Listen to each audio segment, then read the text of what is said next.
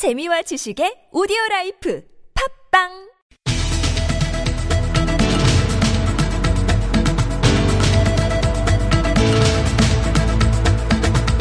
이슈의 논점과 사실관계를 짚어보는 미디어 광장.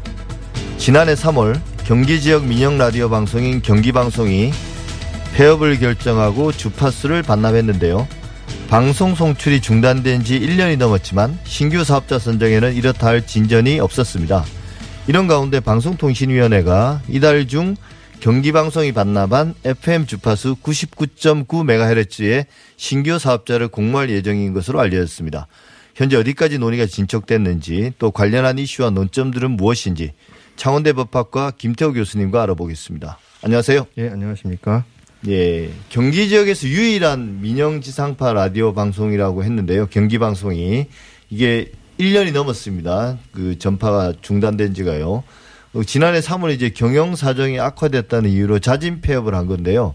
어, 경기 방송 폐업의 근본적인 원인은 무엇이었습니까? 이게 어 지상파 방송 사상 처음 있는 사례였잖아요. 어, 경기방송 폐업은 뭐 형식적으로 언론에서 어, 어, 언급이 되기로는 뭐 언론 탄압이라는 주장이 일부 이제 제기되기도 했었었고 그다음에 경기도 의회로부터 교통정보 사업 명목으로 받던 예산이 사업 효과성을 이유로 삭감된 그런 이유도 이제 언급이 되고는 있는데 예. 근본적인 폐업 원인은 원래 이제 경기방송이 안고 있었던 고질적인 구조적 문제 때문이었다고 볼 수 있겠습니다.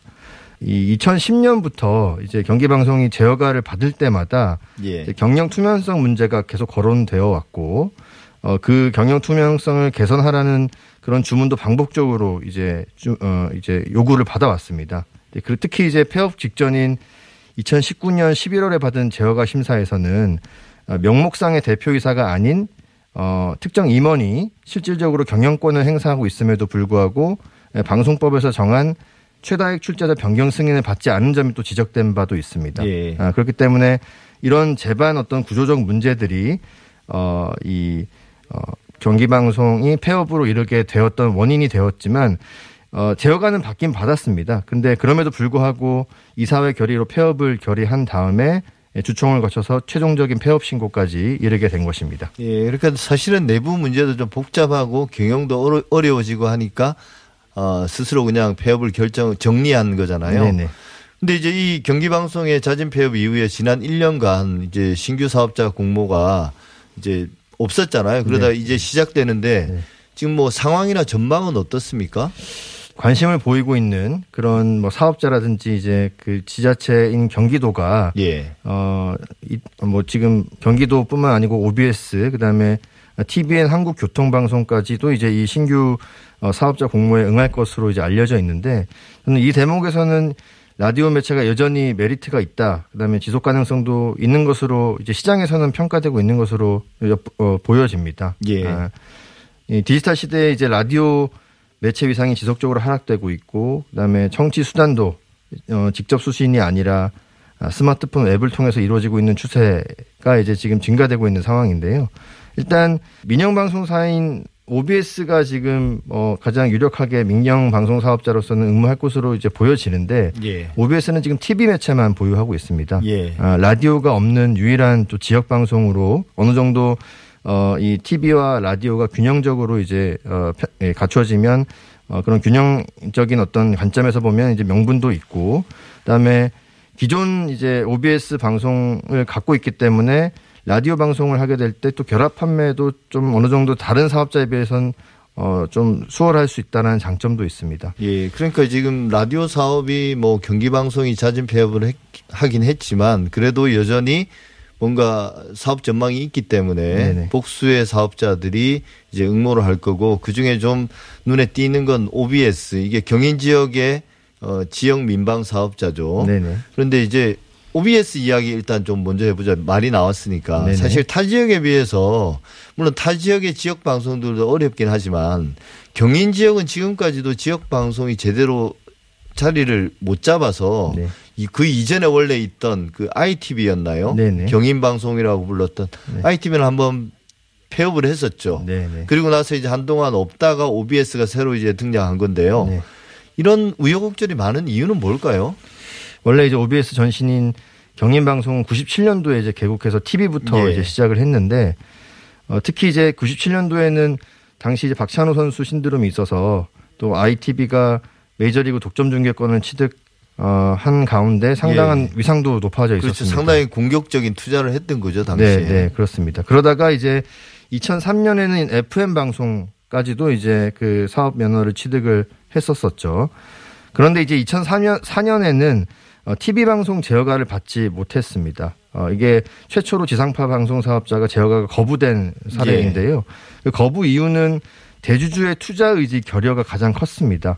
당시 이제 1대 2대 주주였던 어, 그 사업자들이 어, 둘 다 이제 그 투자할 의향이 없다라고 이제 했던 것이죠. 예. 이제 그 이후에 이제 구성원들이 모여서 어, 경인 지역의 새로운 방송을 만들기 위한 노력을 어, 계속했고 특히 ITV가 무너진 원인은 대주주에 있다라고 보고 다시 이제 유사한 일이 반복되지 않기로 않길 바랬던 여러 그, 모, 그 어떤 운동들이 있었습니다. 그러다가 2006년도에 지금 현재 OBS 대주주인 영암 모자가 예. 사업권을 따냈고 2007년부터 이제 정식으로 개국은 하였습니다.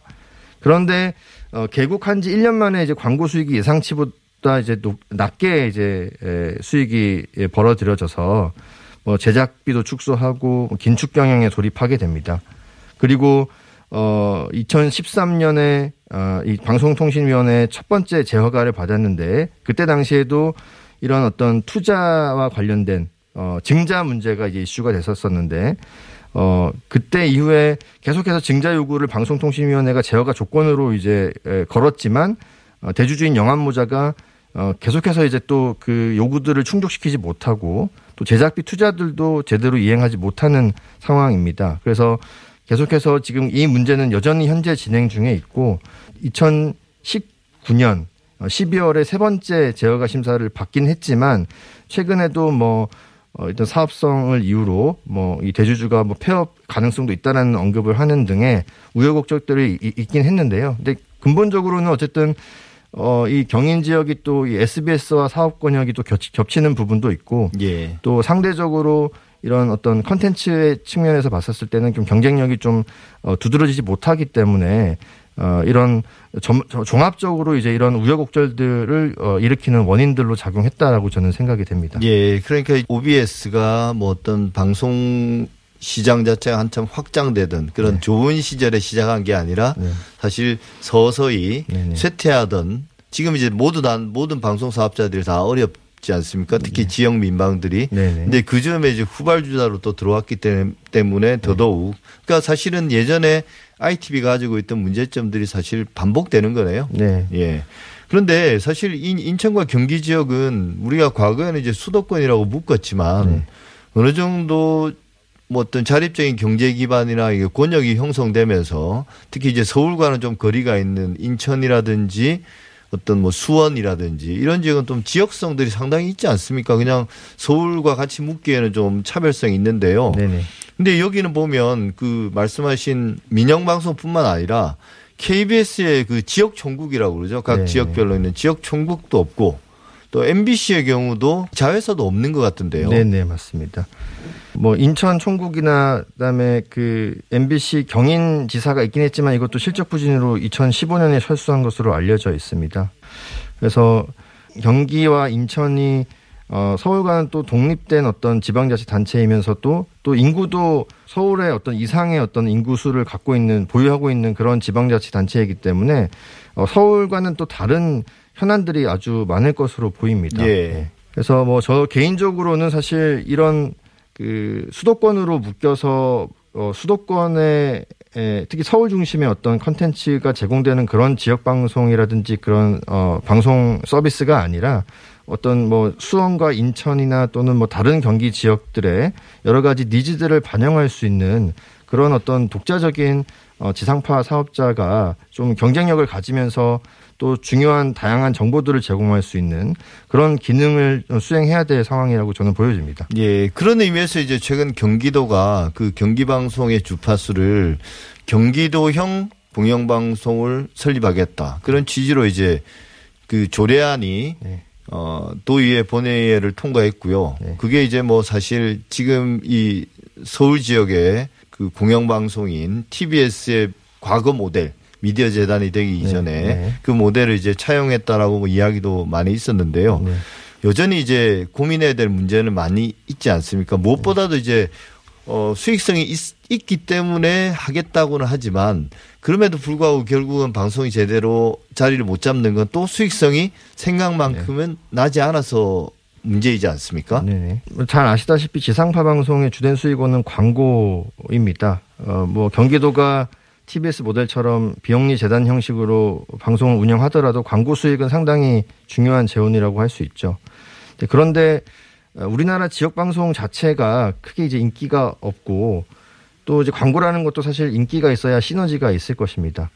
아, 그렇기 때문에 어, 이 라디오 방송, 라디오 광고의 재원은 어, 결합 판매라는 제도를 통해서 이제 공적 지원을 받고 있습니다. 예. 어, 이 결합 판매 제도라는 것은 어, 방송의 공공성이나 다양성을 보장하기 위해서 이 광고 수요가 높은 KBS, MBC, SBS, TV 3사 방송 광고를 판매할 때 상대적으로 매체 영향력이 취약하고 광고주 선호도가 떨어지는 지역 방송이나 어, 종교 방송 등의 군소 방송사 광고와 결합해서 판매하는 제도입니다. 그게 이제 끼어 팔기고 그렇습니다. 그런 역할을 하는 게 이제 한국 방송광고공사 우리가 줄여서 코바코라고 코바코. 부르는 데죠. 네, 그리고 뭐 이 민영 미디어렙인 SBS 크레 지금 뭐 이- 크리에이티브라고 옛날에 했었었는데 예. 미- SBS도 독자적인 그런 광고 판매 대행사를 이제 갖고 이원적인 체제인 예, 예. 것이죠. 네. 근데 이제 그 경기 방송이 폐업 전에 재정 현황을 살펴보면 예, 광고와 협찬 합쳐서 2019년도에 20억 이 어 그 광고 수익이었었는데 그 중에 네. 결합 판매가 17억이었습니다. 그러니까 결합 판매라는 그 광고 수입의 재원은 거의 뭐 지역 방송 사업자나 특히 이제 새롭게 출범한 경기 방송에 있어서도 상당한 중요한 재원이 될 것으로 저는 생각이 됩니다. 예. 그런데 이제 신규 방송 사업자가 뭐 어디가 선정될지는 지금은 뭐 예단할 수는 없지만 네. 경기도형 공영방송이 되든 혹은 OBS가 주파수를 받아서 이제 OBS가 라디오 방송을 시작하든지 간에 이 결합 광고 대상에서 제외되는 거 아닌가요? 결합 판매 대상에서? 결합 판매의 대상이 예, 방송통신위원회가 고시하는 그 목록에 포함이 되어 있어야 됩니다. 아, 예. 그리고 또 광고 판매 대행에 관한 법률에 보면 신규 중소방송 사업자인 경우에는 결합 판매를 요청할 수 있도록 돼 있기 때문에 뭐 이게 시기적으로 언제가 될지는 모르겠지만 어 기존의 어떤 방송 사업자의 또 기득권들이 있고 또 파이가 딱 정해져 있기 때문에 예. 어, 그런 조율 과정은 필요할 것으로 보여지고 어, 결국에는 반영이 될 수밖에 없을 것인데 결국에 이제 어느 정도 규모의 지원을 받느냐가 이제 중요한 이슈가 되겠죠. 예. 네. 최근에 연구들에 따르면 라디오 사업이 장기적으로 이제 광고가 기본적으로 줄어들기 때문에 그리고 또 한편으로는 텔레비전이나 혹은 요즘 뭐 어떤 OTT나 케이블 뭐 이런 사업자들에 비해서는 어떤 디지털화 또 혁신 속도가 느려서 그래서 장기적으로 이제 사업성이 계속 악화될 것이다.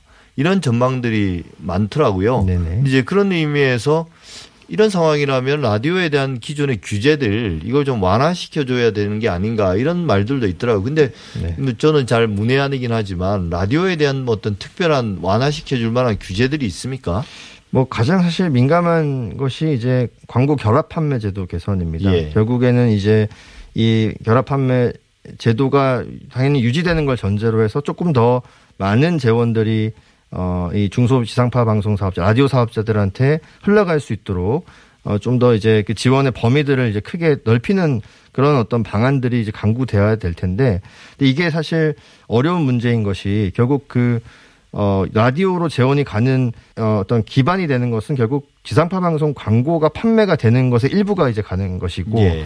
어, 그렇기 때문에 광고 시장 특히 방송 광고 시장의 어떤 침체가 계속되고 있는 상황에서는 어, 이것도 사실 상당히 민감한 문제라고 할 수 있겠습니다. 그래서 방송통신위원회에서 이 결합 판매 제도 개선을 위한 연구반이 이제 가동되고 있고요. 그리고 또 좀 더 간접적으로는 어, 지상파 방송에 대한 광고 규제를 대폭 좀 완화하면서 예. 이 전체적인 방송 광고 시장의 파해를 좀 키울 수 있는 어, 그런 방안도 어, 필요할 것이라고 생각됩니다. 예. 교수님이 보시기에 이게 마지막 질문인데요. 네네.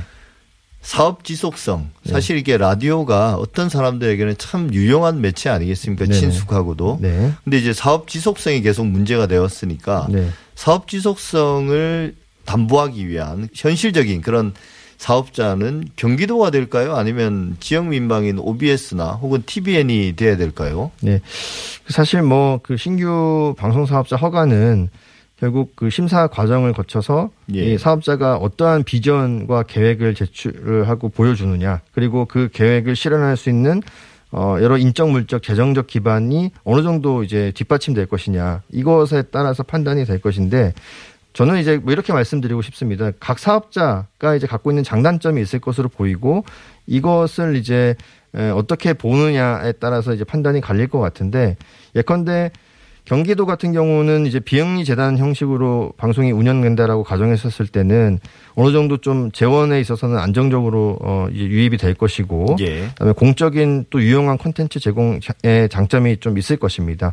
그러나 이제 재원이 어느 정도 안정적으로 확보가 돼야 될 것이고 또 지금 현재 비영리 재단의 형식으로 궁극적으로는 가는 것으로 조례안이 되어 있긴 하지만 뭐 잠정적으로는 어 누가 위탁을 한다든지 경기도 소속으로 이제 지금 처음에 출발을 하는 것으로 이제 좀 계획이 잡혀 있어서 이 이거는 또 이제 방송의 독립성 문제가 또 심각하게 또 문제가 될 수 있는 사안이라서 경기도는 그런 장단점이 있을 것 같고요. 예.